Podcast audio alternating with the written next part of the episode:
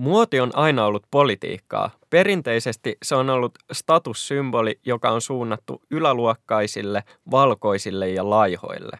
Samalla muoti on kuitenkin ollut jo pitkään myös vapaan itseilmaisun tila monille marginalisoiduille ryhmille. Sosiaalisen median myötä siitä on tullut yhä näkyvämpi osa politiikkaa. Suuret brändit seuraavat poliittisia virtauksia ja ottavat aktiivisesti kantaa yhteiskunnallisiin kysymyksiin. Ulkopoliittista. Minä olen ollut aina sitä mieltä, että ei penniäkään kenellekään. The young people of the world.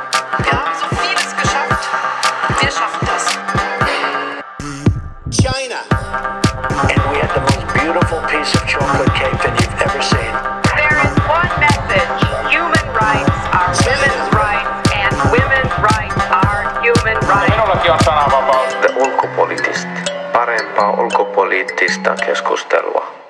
Tänään kysymme, miten politiikka ja muoti kietoutuvat yhteen.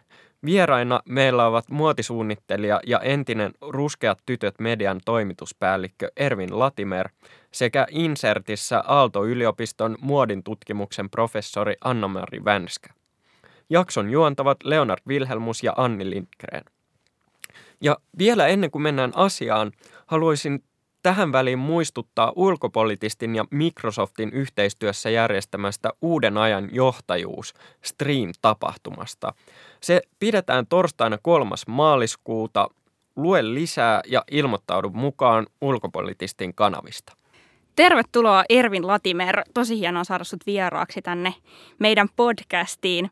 Muoti herättää tosiaan aika paljon tunteita, mikä on varmasti aika hyväkin juttu näin niin kuin politiikan tekemisen välineelle. Monet kuitenkin näkee muodin yhteiskunnan asettamana muottina, joka kahlitsee ja aiheuttaa niin kuin enemmänkin ulkonäköpaineita ja huonovointisuutta. Mutta mitä muoti merkitsee sulle?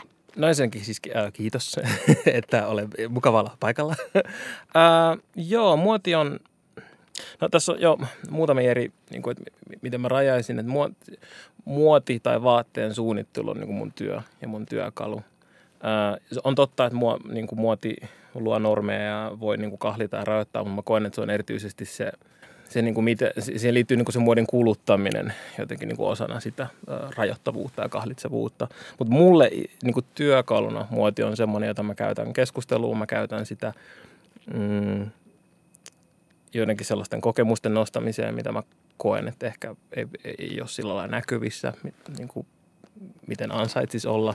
Mm. Ää, muoti on mulle myös niin kuin työkalu keskustella asioita mun näkökulmasta niin ruskeana homomiehenä Suomen kaltaisessa maassa niistä asioista, mitkä mä, mitä mä koen, että ei ehkä keskustella julkisesti ja muoti on mulle sitten se työkalu. Vaikka mä teen, mä oon vapaa kirjoittaja ja ihan vähän sen välillä luennoin ja näen, että nämä samat teemat kyllä pyörii kaikessa, mitä mä teen, mutta että mulle se muoti on iso väylä siihen. Miten susta tuli muotisuunnittelija tai milloin sä oot elämässä ottanut sen tavallaan harppauksen ja ajatellut, että hei, musta voisi olla tähän? niin, tämä on mielenkiintoinen. Mulle ei ole, musta tuntuu, että aika usein monilla suunnittelijoilla se on joku semmoinen, kun mä näin äitini Vogue-lehden viisivuotiaana tyyppinen. Ja se on ihana sinne ja mitään väärää. Mutta mulle ei ole, mä, mä jotenkin vahingossa törmäsin niin kuin tähän suunnittelijan työhön. Et muoti on ja vaate on niin kuin kiinnostanut mua jo aina. Nuorempana mä Mä olin kauhean tietoinen siitä, että, oh, että äiti ostaa vaatteita ja kehtaako näitä pitää, bla bla bla. Musta tuntuu, että mä olin nuorempana tosi ristiriitainen suhde, suhde vaatteeseen ja muotiin. Musta piti tulla niin kuin myyntiedustaja. Sitä mä, se, sitä mä niin lähdin opiskelemaan alun perin. Mä että mä tuun myymään mallistoja, edustan ehkä tämän brändiin. Mutta sitten opintojen aikana mä jotenkin tajusin, että kyllä musta on se joku luova puoli ja joku semmoinen puoli, joka haluaa ilmaista ja ehkä esittää myös – niin oikeastaan, siis jos totta puhutaan, niin musta tuli muotisuunnittelija varmaan siinä vaiheessa, kun mä pääsin Aalto-yliopiston maisteriohjelmaan. Mä, mä asuin silloin vielä, mä en asunut Suomessa, mä asuin New Yorkissa silloin. Mä totesin, että okei, okay, tämä on nyt se juttu, mitä mä teen, mun täytyy muuttaa takaisin Suomeen ja nyt musta tulee se. Niin, nyt susta tosiaan on tullut se. Sun tota, Latimer-mallisto oli just esillä Firenzen Pitti Uomossa tammikuussa ja se sai tosi laajaa kansainvälistäkin huomiota. Sä itse juonsit tämän sun shown Anna Konda nimisenä drag-hahmona, jona sä oot esiintynyt myös aiemmin. mi- millainen, oliko tämä drag-hahmossa esiintyminen sulta niin kuin poliittinen valinta? Ää, no toi on mielenkiintoista. Tähän voi varmaan ää, se, että mä oon ruskeana homomiehenä vielä silleen brändillä, bränd, juontamassa brändiä, joka on freimattu pohjoismaalaiseksi, su- suomalaiseksi brändiksi, niin se voidaan, varmaan se vähemmistökokemus voidaan tulkita aina jollain lailla poliittisena tekona. Mä en tietenkään lähde tekemään sitä siitä näkökulmasta se, että mä oon olemassa, niin mä oon vaan olemassa, mutta että jos se mun oma olemassaolo siinä mun identiteettien risteyskohdassa on poliittinen teko, niin se on sitten taas kysymys siihen, että miksi, miksi mun olemassaoloni on tavallaan poliittinen mm. teko.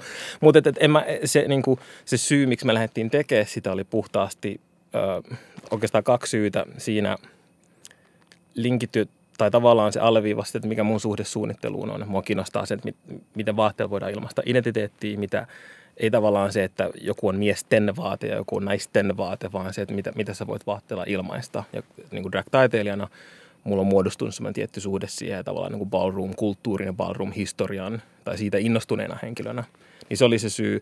Ja sitten toiseksi mä koen, että aika usein suunnittelijat presentaatioista ja muotinäytöksissä yleensä he tulee niin kumartaa jotenkin nopeasti siellä lopussa ja sitten piiloutuu backstagelle ja on aika suojassa ja piilossa. Ja mä koen, että erityisesti tällaisena aikana, kun ei, niin kuin, ei uusia brändejä oikeasti välttämättä tarvita, ellei niillä oikeasti jotain sanottavaa tai ellei siinä oikeasti joku syy, miksi ne on olemassa, niin mä koen, että mä haluan olla exposed jollain lailla, koska ei, kyse ei ollut niinkään siitä, että mä olen keskiössä, vaan se, että mä oon niin kuin avoimena keskustelulle ja avoimena myös kritiikille sen lisäksi, että myös jollekin uploadille sun muuta onko sun mielestä se nykypäivän muotisuunnittelijan edellytys, että on myös vähän niin kuin alasti siinä vaatteiden keskellä yleisön edessä? No se, ei, ei välttämättä. Ei mun mielestä, ei, niin kuin, me ollaan tässä tällaisessa visuaalisessa Instagram, bla bla, TikTok-ajassa, niin on, on kohtuutonta jotenkin, miten paljon odotetaan sellaista esiintymis- ja presentaatiokykyä ihmisiltä. Että kyllä mun mielestä semmoinen sulkeutuneisuus ja semmoinen joku introverttius ja semmoinen haluttomuus olla esillä pitää sallia mm. suunnittelijalle. Mutta kun lähdetään tekemään brändejä, kun lähdetään tekemään tällaista yritystoimintaa, joka tuo lisää asioita, luo lisää tavaraa tähän maailmaan, niin kyllä silloin joku vastuullisuus siinä pitää olla. Ja sitten mä koen, että nyt me satutaan olemaan sellaisessa ajassa, että mennään aikalaisen visuaalisuus edellä ja se, että se joku design näyttää hyvältä siinä neljänmuotoisessa kuvassa. Mennään se edellä, eikä niinkään sit se edellä, että mikä sen vaatteen merkitys on tai miksi meidän pitäisi innostua tai ilahtua siitä. Ja sillä, niin kuin se on musta niin kuin olennaista tärkeää, että jos ei suunnittele itse, mutta edes joku. Mutta mun tapauksessa mä halusin itse olla exposed jotenkin. Sä sanoit tuossa äsken jo siitä, että sä pittiuomassa tavallaan halusit vähän ravistella sitä, että mitä tarkoittaa miesten muoti mm. ja miesten vaate. Ja sit sä oot myös aiemmin puhunut siitä, että sä haluaisit murtaa miehisyyden ahtaita kategorioita. Niin mitä ne kategoriat muodis on ja miten niitä murretaan?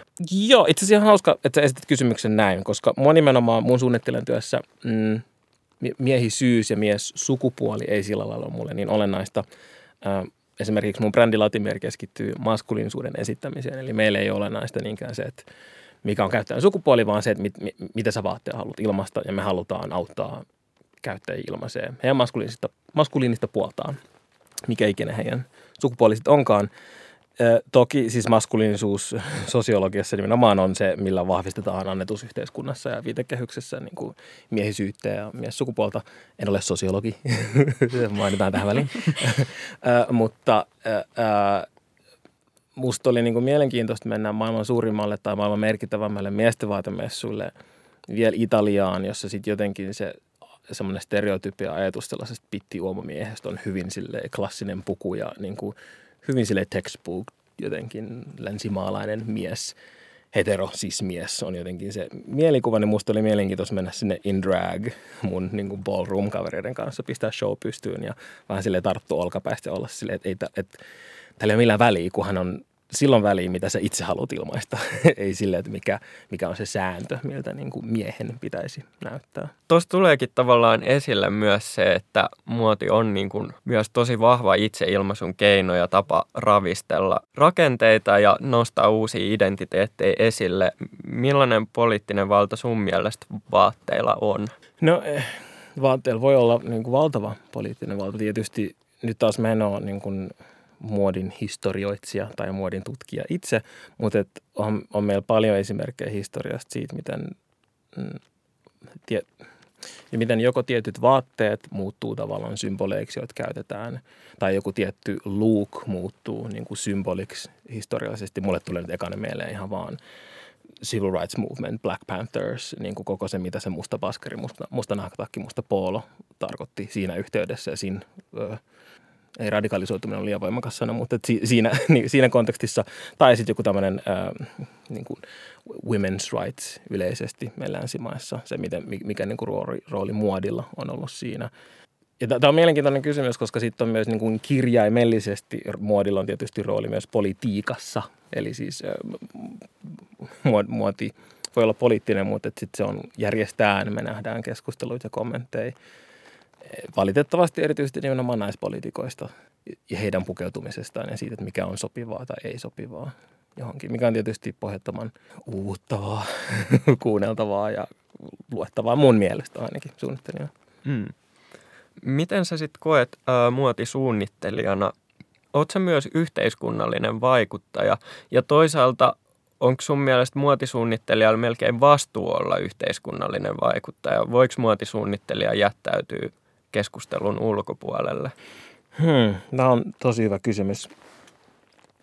Um, mä oon itse tehnyt sen valinnan, että ne aiheet, mitä mä käsittelen, voidaan lukea jotenkin.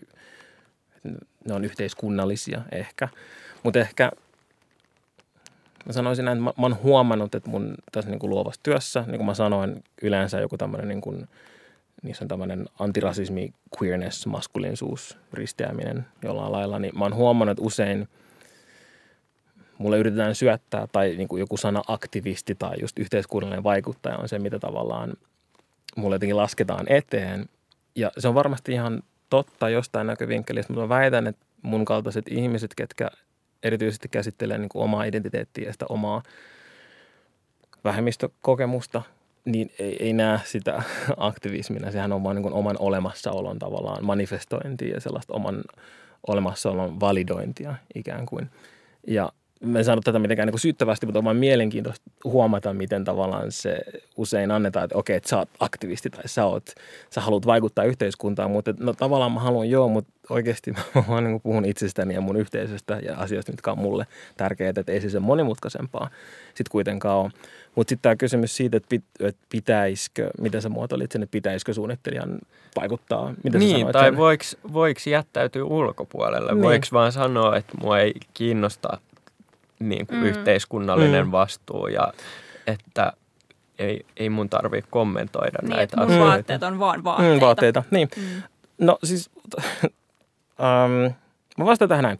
Totta kai voi. E, en mä niin kuin, on niin helppo jotenkin mennä ehkä vielä tässä ajassa sellaiseen, että, että okei, että sun jotenkin, että on niin helppo luisua sellaiseen niin kuin syyttävän sormen sellaiseen, niin kuin, että sä et, sinä et tee tarpeeksi tyyppiseen keskusteluun. Mutta mä sanoisin näin, me muoti niin kuin ultimately sit me suunnittelen, että me kuitenkin luodaan, mä argumentoisin mä on jostain ehkä lukenut näin, että me luodaan niin kuin haluttavuutta, desirability.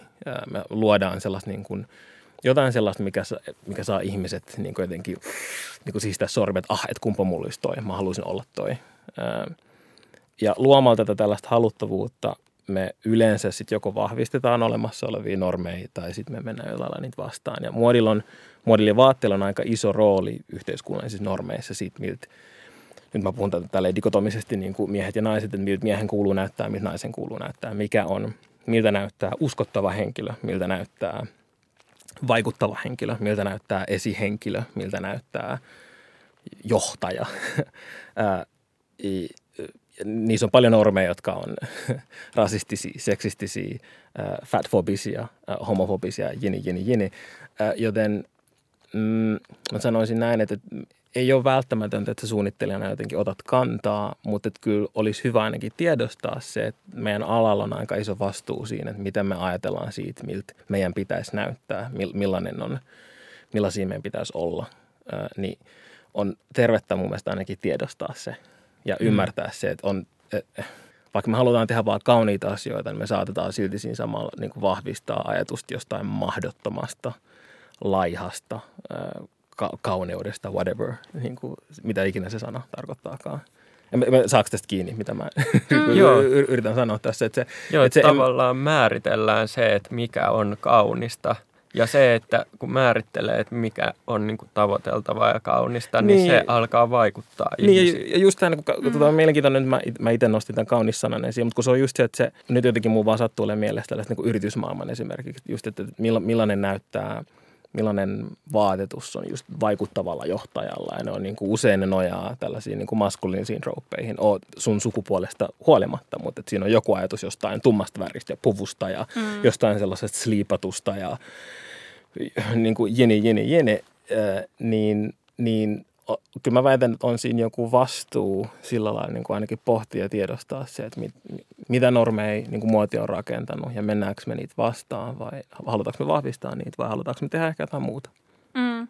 Toi on kiinnostavaa tässä ajassa myös noihin aika usein esimerkiksi just some toimii ehkä semmoisena peilinä ja muutenkin Mm. yhteiskunnallinen keskustelu, että sitä, siihen tartutaan nopeasti. Mutta kuunnellaan seuraavaksi lyhyt haastattelu Aalto-yliopiston muodin tutkimuksen professori Anna-Mari Vänskältä, jolta me kysyttiin siis muutama kysymys muodin ja politiikan yhteydestä sekä sit myös historiasta, koska se ulottuu someakin pidemmälle ajalle. Onko semmoinen aika olemassa kuin ennen Ilmeisesti. somea? Anna-Mari Vänskä, sä tutkit muotia ja muun muassa sen sosiaalisia ja yhteiskunnallisia vaikutuksia. Millainen on sun näkökulmasta muodin ja politiikan suhde? Se on mun mielestä läheinen, voisi näin sanoa. Ää, Ei ehkä välttämättä heti tule ensimmäisenä mieleen, että muoti ja politiikka liittyy toisiinsa, mutta itse asiassa ne on aina liittyneet toisiinsa. Ää, Jo ihan, jos ajatellaan vaikka äm, feodaaliyhteiskuntia Euroopassa, niin kuninkaat ja valtaa käyttävät hän itse asiassa sitä omaa valta-asemaansa nimenomaan muodin ja vaatetuksen kautta kansallekin esitti ja tästä nyt mihin tahansa museoon, jos lähtisi katsomaan vanhaa maalaustaidetta, niin sieltä voisi hyvin, hyvinkin bongata näitä valtaa pitäviä kuninkaita ja, ja muita, joilla on aina hyvinkin muodikkaat vaatteet. Ja sitten taas toisaalta, jos ajatellaan vähän niin kuin modernimmin, niin äh, esimerkiksi miesten pukuhan on äh, tota, kehittynyt itse asiassa univormuista, sotilasunivormuista, eli siinäkin mielessä niin kuin ihan tämmöisen yksittäisen vaatekappaleen tai asukokonaisuudenkin taustalla poliittinen politiikka kyllä vaikuttaa. Ja sitten taas, jos me ajatellaan jotain aktivistisia ryhmiä, kuten vaikka feministejä tai naisasianaisia, ää, mustien kansalaisoikeusliikettä tai sitten homojen ja lesbojen vapautusliikettä, niin itse asiassa niissäkin ää, kansalaisyhteiskunnan tämmöisissä ihmisoikeusliikkeissä on ollut ähm, vaatteella enemmänkin tämmöinen keskeinen, keskeinen osa sen politiikan ja aktivistisen tekemisen välillä. Jos me ajatellaan vaikka sitä mustien äh, kansalaisoikeusliikettä 50-60-luvuilla, niin silloin myös näiden tässä liikkeessä oli yhtäältä tällaista, että haluttiin pukeutua mahdollisimman niin kuin hienosti tämmöisiin niin kuin parhaisiin vaatteisiin, jotta näytetään hyvin kunniallisilta niin kuin Rosa Parksin johdolla, tai sitten tämä mustien panttereiden militantimpi niin kuin liike, jossa sitten tämmöisellä hyvin militaristisella, univormumaisella, sotilaallisella vaatetuksella oli hyvin paljon symboliarvoa tässä niin kuin ihmisoikeustaistelussa.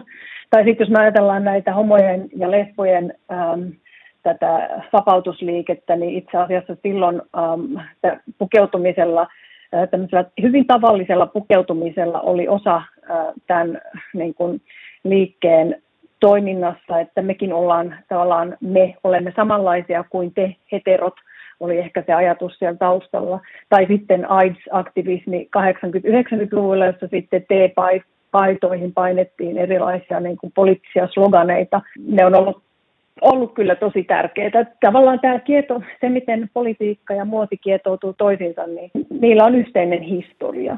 Joo, ja nykypäivänä ehkä niin kuin se on siirtynyt vielä niin kuin alleviivatumpiin keinoihin, että enää ne viestit ei välttämättä ole edes piilossa tai kauhean hienovaraisia.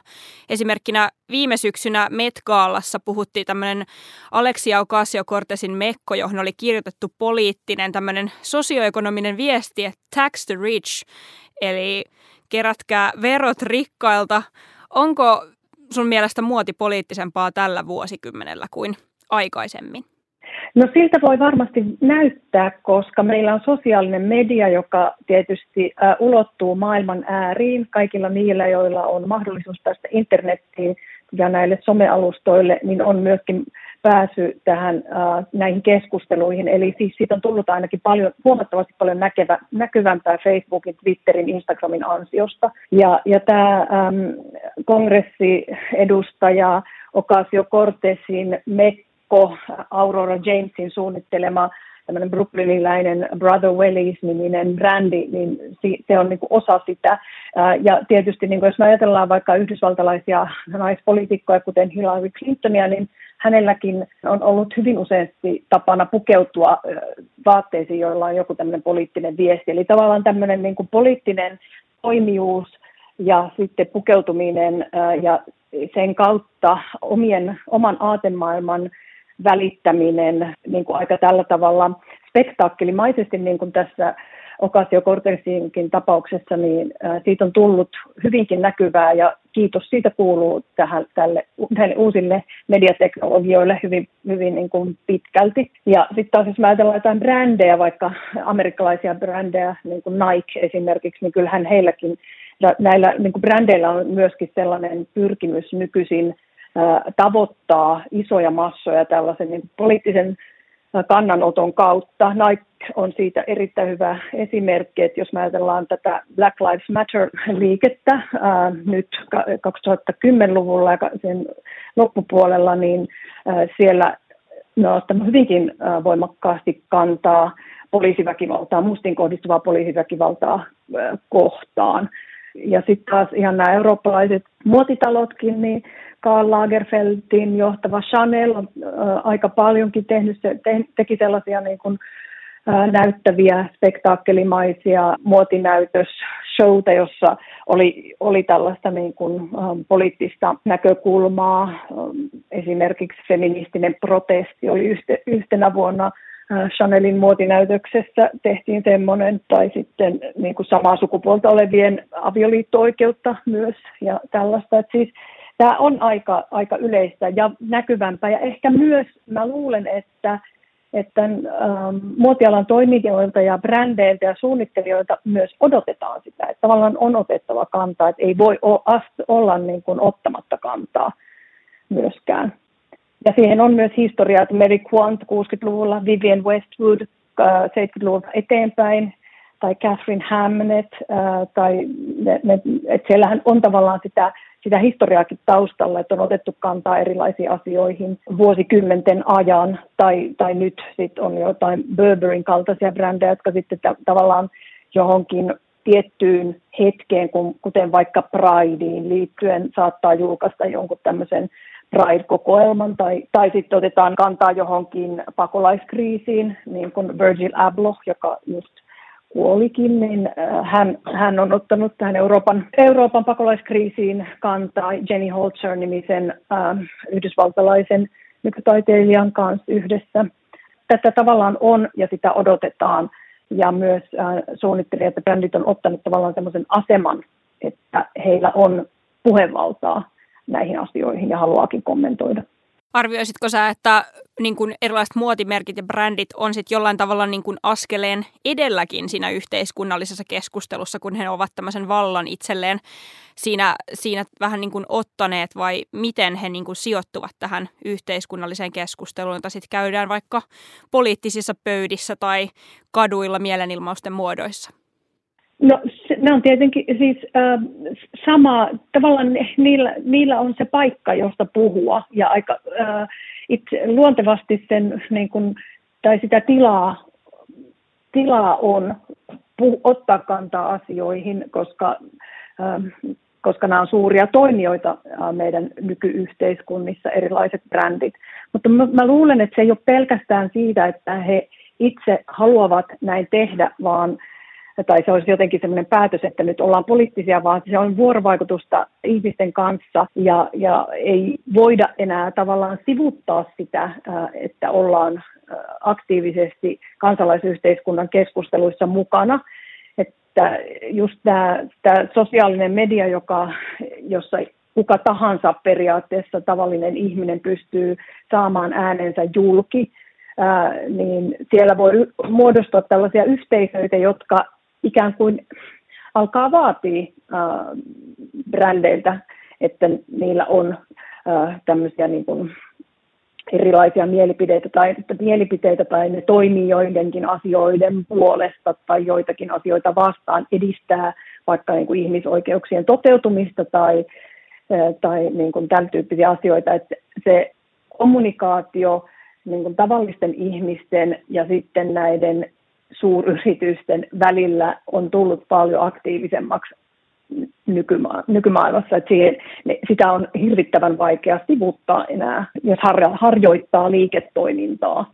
Ja tietysti niin kuin siihen on osaltaan vaikuttanut myös se, että, että tässä 2010-luvun mittaan kuluttajat on tullut paljon tietoisemmiksi siitä, että miten paljon paljon yritykset vaikuttaa esimerkiksi ympäristöön. Nämä tällaiset ympäristökatastrofit ja ihmisoikeusloukkaukset, joita, joita brändeillä on. Esimerkiksi tämä Rana Plazan tehdaskompleksin romahtaminen Bangladeshissa noin kymmenen vuotta sitten, niin tämä se tieto on se levinnyt ihmisten keskuuteen osittain juuri sosiaalisen median ansiosta. Ja silloin niin kuin ihmisillä, tavallisilla ihmisillä on, on ollut mahdollisuus myöskin niin kuin vaatia näiltä yrityksiltä suunnanmuutosta ja sitä, että ne toimii vastuullisesti. Ja se, on, sitä, se kuvastaa niin kuin sitä 2010-luvun muotikeskustelua ää, hyvin niin kuin vahvasti. Ja nyt ehkä sitten tässä nykyhetkessä, missä me ollaan, niin tämän äm, ekologisen kestävyyden, sen keskustelun rinnalle on tullut yhä enemmän ääniä, joista vaaditaan myös tämmöistä sosiaalista kestävyyttä ja ihmisoikeuksien kunnioittamista ja erilaisten ihmisryhmien huomioimista. Niin, tosiaan aika paljon muodissa otetaan huomioon se erilaisten ihmisryhmien äänen niin kuin, ö, tuominen esiin, mutta ketkä sä sanoisit, että muotialalla on edelleen suljettu ulkopuolelle, jos pohditaan tällaisesta niin kuin poliittisesta näkökulmasta? Muoti on sillä tavalla aika niin kuin kaksijakoinen ähm, kulttuurin osa-alue, että yhtäältä se, se, sitä niin kuin, voi niin kuin sanoa, että siellä on se, se on tavallaan niin kuin paikka, jossa hyvinkin kapeata ihmiskäsitystä on vaalittu. Valkoinen, laiha, varakas, yläluokkainen tämmöinen ihminen, voisi, näin, voisi ehkä näin niin kuin karkeasti yksinkertaistaen sanoa. Mutta samanaikaisesti se on kyllä aina ollut semmoinen kulttuurin osa-alue, jossa erilaisu, erilaisilla niin tämmöisillä normista poikkeavilla ihmisryhmillä on kyllä ollut tilaa myös toimia. Ja musta tuntuu, että niin kun se keskustelu ää, nyt niin kuin yhä enemmän tekee sitä näkyväksi, että muodin täytyy ottaa huomioon erilaiset, erilaiset niin kuin marginalisoidut ihmisryhmät. Ja ää, tällä hetkellä vaikuttaa vahvasti siltä, että erilaiset kulttuurit, ää, niin kuin ei-länsimaiset kulttuurit, ää, tai sitten mustat tai ruskeat, ei-valkoiset ihmiset, niin he, heitä halutaan tuoda yhä enemmän tähän muodin keskiöön ja, ja tavallaan heidän kokemustaan. Ja ne, se keskustelu on, saattaa tulla useasti tämmöisen negaation kautta. Mä oon just julkaisemassa kollegan Olga Muurovan kanssa sellaista kirjaa, missä me puhutaan, kirjoitetaan muodin skandaaleista 2010- ja 2020-luvulla. Ja siellä niin tämä vaatimus erilaisten marginalisoitujen ihmisryhmien huomioimisesta entistä paremmin tulee hyvin selkeästi ilmi nimenomaan tämmöisten niin kuin keskusteluissa kulttuurisesta omimisesta esimerkiksi, tai sitten muoti, muodin rasismista tai seksismistä. Että tavallaan niin kuin semmoisia, että sen voisi sanoa, mä sanon sen ehkä niin kuin tätä kautta, että selkeästi on niin kuin vaatimuksia tuoda, ottaa tähän keskusteluun mukaan paremmin ihmisiä, jotka ei edusta ehkä tämmöistä niin kuin Eurooppa-keskeistä valkoista kulttuuria. Kuuntelette ulkopoliittista podcastia, jossa tänään puhutaan muodin politiikasta muotisuunnittelija Ervin Latimerin kanssa. Äsken Insertissä muoditutkimuksen professori Anna-Mari Vänskä kertoi meille muodin ja politiikan historiaa ja taustoitti sitä. Yhteiskunnallinen valveutuneus tuntuu myös nyt kehittyneen runsaasti viime vuosina ja esimerkiksi inklusiivisempi kuvasto on yhä niin kuin yleisempää. Millaista kehitystä sä oot huomannut sun uran aikana? Mm. Mm, no tässä on, nyt, on niin kuin, nyt ollaan jotenkin asian ytimessä. Jotenkin musta tuntuu, mun intressien kannalta ainakin. Ähm, siis ei, ei voi kiistää, etteikö niin kuin George Floyd ja se niin Black Lives Matter kevät olisi ollut semmoinen käännekohta niin kuin viimeistään sanotaan tässä tällaisessa niin kuin diskurssissa diversiteetistä ja inklusiivisuudesta myös meidän alalla. Tosi paljon on onneksi tapahtunut positiivista muutosta jälkeen. Kyllä kun mä mietin, mä jonkin verran olen tehnyt työkseni no konsultointia luennoitiin myös meidän alan yrityksille tällaisista diversiteetti- ja inklusiivisuusasioista. Ja kyllä mä niin kuin selkeästi näen, jos mietitään puhtaasti muotikuvaa, ja nyt puhutaan vain niin markkinoinnin, kuka näkyy kuvassa näkökulmasta, niin on se ero tosi lyhyessä ajassa mun mielestä tosi eri, että kyllä mainokset ja muotikuvasto, mä puhun muodista nyt, näyttää enemmän siltä Suomelta tai Helsingiltä tai maailmalta, minkä mä oon kohdannut ainakin itse. Mutta että, mitä mä sanoisin – nätisti. Um, mallien casting on se niin kuin helpoin osuus. Et on, on, on helppo valita oikean, lainausmerkeissä oikeanlaisia malleja, mutta sitten se, se, että jos mennään oikeasti diversiteettiasioissa vähän syvemmällä, niin se, että, että jos sulla on kampanja, jossa on tosi diverse cast, niin kuka siitä kampanjasta sitten hyötyy? Eli mua, mua aina kiinnostaa sitten se, että ei pelkästään se, että kuka on kameran edessä, vaan kuka on kameran takana – kuka, kuka otti kuvan oikeasti, kuka on tuottanut sen photoshooting, kuka, kuka vetää sitä brändiä, kuka kerää siitä kaikesta voitot sit lopulta. Ja se, että se muutos tapahtuisi siellä niin kuin, ää, rakenteellisella tasolla, niin se, se on sitten tosi, tosi paljon hitaampi ja työlämpi, työlämpi homma. Puhutaan sitten yritysmaailmasta, puhutaan sitten akatemiasta ja niin edelleen. Ne on niin kuin, ja niissä ei valitettavasti sellaista niin kuin oikot, tai itse asiassa niihin on oikotietä onneen. On paljon, on paljon brändejä yrityksiä, joilla on jotain – support black talent, jene, jene, jene juttuja, ja niiden tarkoitus on nimenomaan nopeuttaa tätä prosessia. Ihan samasta syystä vaikkapa parhaan Oscarin elokuvan muutaman vuoden päästä ei voi voittaa elokuvaa ennen kuin se on täyttänyt tietyt inklusiivisuus niin kuin rajoitteet, ja ajatus siinä on, että nyt vähän nopeutetaan sitä luontaista prosessia, jolla ammattilaisia alalle kuin alalle syntyy. Mä, nä, mä näen niin kuin siemenen mielenkiintoiselle alulle, mutta että mä myös näen nyt, että nyt on niin kuin pari vuotta siitä sellaista BLM-huipusta, niin ja nyt jo maalan näkee, että alkaa vähän unohtua, että se, että se oli kiinnostavaa silloin, ne mustat boksit siellä Instassa oli vaikuttavia silloin, mutta että, että kuinka pitkälle se keskustelu jaksaa, se supportti jaksaa, se semmoinen muille mahdollisuuksien antaminen kestää, niin se maalan jo huomaa, että se alkaa ehkä vähän niin kuin tulee sellaista kisäväsymystä siinä.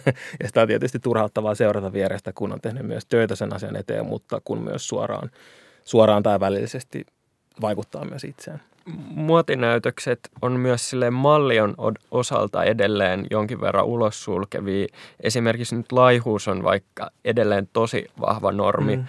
Um, miten sä näet, voidaanko tätä tavallaan räjäyttää missään vaiheessa vai mm. onko tämä enemmän semmoinen niin muutos, joka tapahtuu silleen, että yksittäiset toimijat ja niin kuin jotenkin edistykselliset brändit tekee mm. niiden vaihtoehtoista kuvastoa ja silleen se sitten Mm.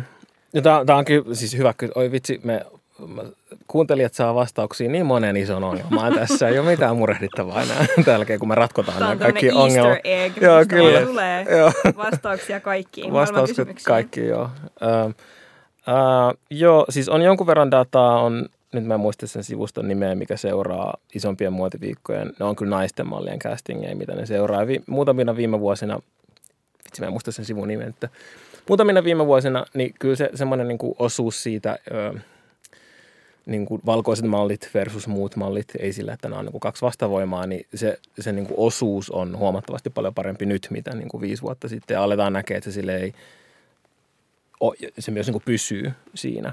Mutta sitten tämmöinen niin kuin etnisen taustaan, se on vain niin yksi. Että sitten on tietysti just nimenomaan, niin kuin sä mainitsit, laihuus plus kokoiset mallit, heitä näkyy onneksi nyt – just itse asiassa tänä, tämän vuoden alussa oli ihana nähdä esimerkiksi vaikkapa nyt, tämä ei ole maksettu mainos, mutta esimerkiksi Valentinon Couture-näytöksessä oli kurvukkaampia ja isokokoisempia malleja. Ja se tehtiin sillä lailla oikealla tavalla, että se ei ollut semmoinen katsokaa, niin kuin heitäkin voi pukea, vaan tavallaan nämä mallit oli muiden joukossa, se oli niin kuin, ne oli samalla viivalla niin sanotusti, että mä väitän, että esimerkiksi nyt kun puhutaan koosta, niin usein – ja mä oon syyllistynyt tähän niin kuin itsekin, että, että mulla on, jos mulla on vaikka cast, missä on seitsemän mallia, vaikkapa mun vuoden nuorisuunnittelijan mallistossa oli kuusi mallia, joista yksi oli niin kuin, äh, lihava, niin jotenkin mulle haluttiin haastatteluissa freimata sitä jotenkin, että ah, että sulla on niin inklusiivinen jotenkin tämä cast tässä, mutta sit, mä joudun itse sanomaan, että, ei että se on vain yksi, että se ei ole tarpeeksi, että se, että, että, että vielä me päästään siihen, että se olisi niin kuin normi, koska niin kuin unelmatilanne olisi se, että me kiinnitetään huomiota niihin. Että se, ja niin kuin lihavuus on erityisen mielenkiintoinen esimerkki niin kuin muodin kontekstissa, koska se nähdään, mä, tämä on vaan mun väittämä, se nähdään niin kuin ihan koulutuksen tasolla niin kuin asiana, mikä pitää niin kuin korjata. Et se on niin kuin virhe, mikä pitää peittää tai korjaa tai leikkauksilla tai saumoilla tai jollain jotenkin niin kuin piilottaa. Että siinä on jotain, että se, se on silti jotain – ei normaalia. Sama, sama on tämä, että meillä on, niinku, että meillä on curvilicious ja bootylicious ja mitä ikinä ne osastot onkaan. Että on nämä normaalit vaatteet ja sitten on toi go girl, curvy girl, you do you niinku osasto. Että, että milloin me päästään siihen, että se on kaikki yhtä samaa, niin siihen voi olla niinku ehkä matkaa vielä tosiaan se, että miten vaatteet voi niinku tavallaan vapauttaa ja luoda sellaista tilaa mm. erilaisille ihmisille, niin se on yhteiskunnallisesti tärkeää, kuten tässäkin on niinku todettu, mutta sitten valitettava realiteetti on se, että myös niinku vaateteollisuus on esimerkiksi päästöiltään sellainen asia, mikä ei ole niinku kestävää mm. välttämättä tulevaisuuden näkökulmasta. Esimerkiksi tekstiilituotantoon liittyy myös monenlaisia ihmisoikeusongelmia ja, ja ympäristöongelmia. Miten sä niin kun perustelet esimerkiksi sun suunnittelimen vaatteiden ns. tarpeellisuuden tästä näkökulmasta? Mm. No, to, nämä on niin kuin super olennaisia ja tärkeitä kysymyksiä. Mun mielestä niin kuin, kuka tahansa, joka pistää brändi pystyy, se ekat viisi kysymys pitäisi olla se, että miksi, mi, mihin tätä tarvitaan. Ihan oikeasti. Mahtava idis ja kaikki, mutta miksi. Ja se on se, mitä mä oon niin kuin, tein aika pitkään töitä sen eteen ennen kuin mun brändi oli niin kuin edes ajatuksen tasolla valmis tuo, tuo on totta kaikki tuo, mitä sä sanoit niin kuin niistä näistä niin kuin ekologisista ja sosiaalisista haasteista, mitä niin kuin meidän alalla on. Ja ehkä just toi on se, miten mä, miten mä lähestyn niin kuin kestävyyttä ja sitä oikeutusta tälle niin kuin mun brändille. Mulla on tavallaan kaksi semmoinen pääsyytä, mitä mä niin kuin argumentoin. Ensimmäinen on se, että mä koen, että se – keskustelu maskuliinisuudesta on liian ahdas ja, keskust- ja niin kuin vaatetus on liian sukupuolittunutta, että me voitaisiin päästää tietyistä asioista irti. Me tarvitaan brändejä, jotka niin kuin tavallaan vapauttaa meistä tietyistä kahleista. Mutta sitten toisekseen myös me tarvitaan brändejä, joille sosiaalinen vastuullisuus on niin kuin käsikädessä sen ekologisen vastuullisuuden kanssa. Et usein se ekopuoli, se joku vihreä materiaali, se on helppo ymmärtää se on helppo jotenkin, se on helppo kommunikoida ja mainostaa, mutta se sosiaalinen aspekti on paljon vaikeampi. Just nämä, mistä aikaisemmin puhuttiin, kuka kerää voitot, jene, jene, jene mutta sitten nämä, mitkä, mitkä olot on materiaalin tuotannossa, mitkä olot on tehtailla, mutta myös, ja tämä voi tuntua etuoikeutetulta valittaa tästä, mutta mä voin puhua mun oman työkokemuksen näkökulmasta, että mitkä on myös ne työskentelyoltavat ihan niissä huippumuotitaloissa täällä Euroopassa, koska se on myös, nämä on niin kuin erilliset keskustelut ja täysin erilaiset ongelmat, mutta että jotain on vikana myös siinä, että yritykset, jotka tekee kymmeniä miljoonia tai satoja miljoonia liikevaihtoa vuodessa, pyörii lähestulkoon ilmaisella harjoittelijatyövoimalla tai jollain höpö, höpö palkallinen harjoittelu 1500 1000 euroa kuussa rakenteella. Niin, niin kuin, että se on niin isoja rakenteellisia ongelmia siellä, mitä pitäisi korjata. Ja ne on, tämä, tämä on niin kuin iso haaste, mutta että mä oon yrittänyt lähteä niin ratkoa niitä. Et me, mun brändillä, minä ja mun, meillä on tosi pieni tiimi, mutta me tehdään neljä päivää viikossa duunia. Mä, mä oon halunnut tarjota niin palkan, mikä vastaa sitä osaamista. Et tosi, mä tiedän, että tosi monet muut, ja mä oon ollut töissä yrityksissä, missä että me ollaan alkuvaiheessa ja nyt sun pitää tulla tekemään tätä duunia vaan, jos sä haluat tämän duunin, ei tämän palkan takia. Mm. niin, niin tavallaan, että mä oon yrittänyt niin kuin pistänyt silleen vähän niin kuin jalkaa maahan ja ollut sitten, että mä haluan koittaa tehdä nämä oikein. Ja se tekee asioista totta kai paljon vaikeampaa ja mm, mä oon saanut kuulla, kun mä on etsinyt vaikka rahoittajia, että on, niin kuin, että on vähän silleen naivi ja ei, ei business tehdä tälle, että et, et, et sä voi niin kuin pitää kädestä, että kuule se on sellaista kärsimystä ja räpeltämistä niin kuin ekat vuodet, mikä on varmaan jo ihan totta, mutta et, niin kuin, ei mikään muutu, jos ei me niin kuin yritetä. Niin long story short, tämä on se, millä mä niin kuin oikeutan, että ei, ja mä en edes jaksa puhua designista tässä oikeasti, koska se hyvä designi tekee niin kuin kaikki. Et se, on, se ei ole niin kuin se haaste, mutta et se, että mi, mi, mi, kun meillä on niin ongelmana se, että me, mä pompin nyt vähän sen, mutta kun isoin ongelma meidän alalla on kuitenkin että me kulutetaan liikaa vaatteita. Et niin kuin, tavaraa on vaan liikaa. Tämä ei ole vain fast fashionin ongelma, tämä on myös isojen huippumuotitalojen ongelma. Että kaikki tekee vaan ihan helvetisti liikaa vaatteita. Ja me myös niissä huippumuotitalon hintapisteissä kulutetaan sellaisella fast fashion tavalla, että mun on pakko saada taas tämä uusi, mun on pakko saada taas tämä uusi, vaikka ne vaatteet maksaa tuhansia euroja. Ei kaikki, mutta ne, jotka pystyy kuluttaa, kuluttaa sille. Ja se on niin kuin se ongelma, että millä me päästään, että ei vain ne vihreät materiaalit ja kaikki se vastuullisuus, mutta millä me päästään sellaiseen tapaan kuluttaa, mikä niin kuin kestää. Se, se on se, mikä ainakin mua niin kuin kiinnostaa enemmän ja se on myös semmoinen, mihin mä keskityn, keskityn paljon. Mulle se tulee siitä, että, että, että niin, tavallaan tämä, mitä mä sanoin, miten me lähestytään sukupuolta, sen esittämistä tai performointia ja miten me lähestytään vastuullisuutta niin kuin aidosti.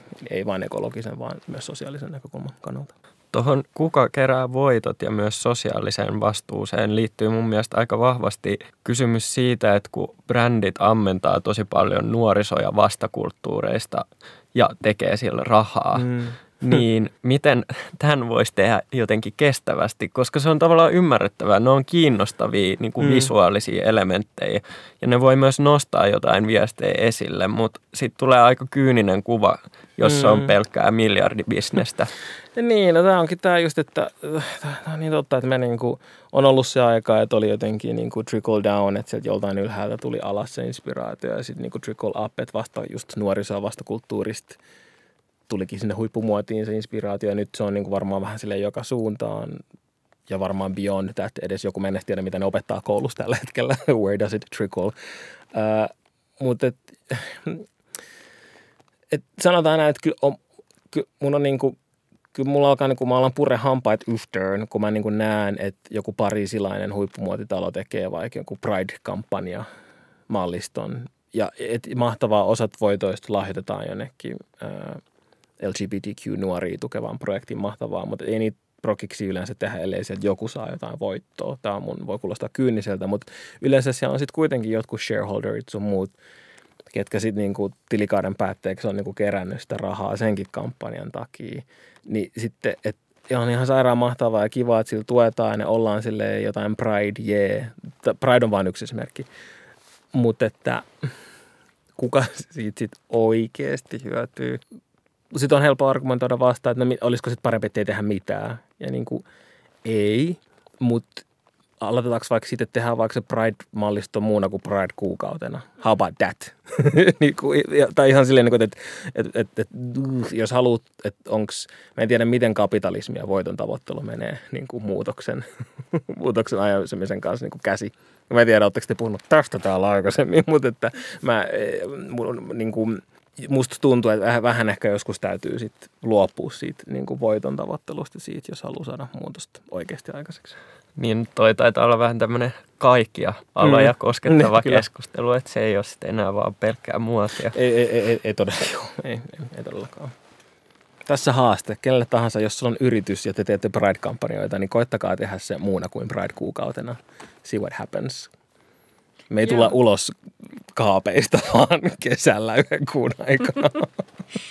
niin, se ei ole semmoinen sesonkituote, niin, se kyllä, joo, seksuaalinen. Ei. Joo, tai tasa-arvo. Tai, niin, tai, joo.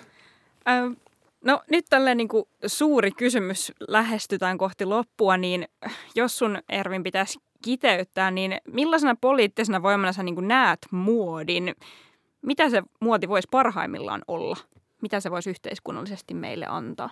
Mm, no siis kaikesta tästä huolimatta, mitä mä nyt on tässä sanonut, niin totta kai muodilla on jo valtava poliittinen voima ja se voi äh, vaikuttaa poliittisesti äh, paljon. Äh, kyllä mä koen, että, että mun sukupuoli ja mua nuorempi, mä oon niin milleniaali itse ja mua nuorempi sukupolvi, niin varmasti käy supertärkeitä keskusteluita ja tuo supertärkeitä teemoja keskiöön ää, muodin avulla ja sen keskustelun avulla. Ja kyllä niin kuin on sille ilo olla tässä ajassa, on ilo seurata sellaista niin kuin tietynlaista uudenlaista modernia tai jotain postmodernia niin kuin seksuaalisuuden ja sukupuolen murrosta. Ja kyllä mä, niin kuin, mä koen, että popkulttuurissa niin muodi, muoti on niin kuin aika isossa roolissa siinä. Ja sitä on, on tosi mielenkiintoista seurata ja mä oon monta kertaa miettinyt, että ei vitsi miten siistiä sit joskus kun mä oon vanha, niin se mitä mä vaikka teen nyt, että miten sille ei kepeältä se tuntuu vaikka 30 vuoden päästä. Että me en malta ottaa, mikä on se niin kuin poliittinen teko muodin kentällä vaikka 30 vuoden päästä. Sen, ja se, niin, se innostaa mua, mulle tulee siitä silleen toiveikas olla, että, että me varsinkin Suomessa, ehkä tällä loppukaneettina, musta tuntuu usein, että me nähdään muoti, me ei nähdään muotia ensinnäkään niin design-tuotteena, vaan se nähdään niin kulutustavarana, johon jos laittaa paljon rahaa, niin se on niin kuin turhamaista. Mutta mä toivoisin, että mm, näitä tuotteita, mitä me tehdään ja designeja, mitä me suunnitellaan, niin nähtäisiin ihan niiden muiden äh, maljakoiden ja jakkaroiden ja muiden kanssa niin kuin tasavertaisena design-tuotteina, joilla on voimaa ja joiden sanomassa on niin kuin potency, mikä se on suomeksi, jos on, että siellä, siellä on niin kuin poveri myös sit sen sanoman ja sen designin takana. Loistavaa. Siinä oli hyvä loppukaneetti. Kiitos hei tosi paljon, kun tulit vieraaksi Ervin Latimer. Kiitos. Kiitos.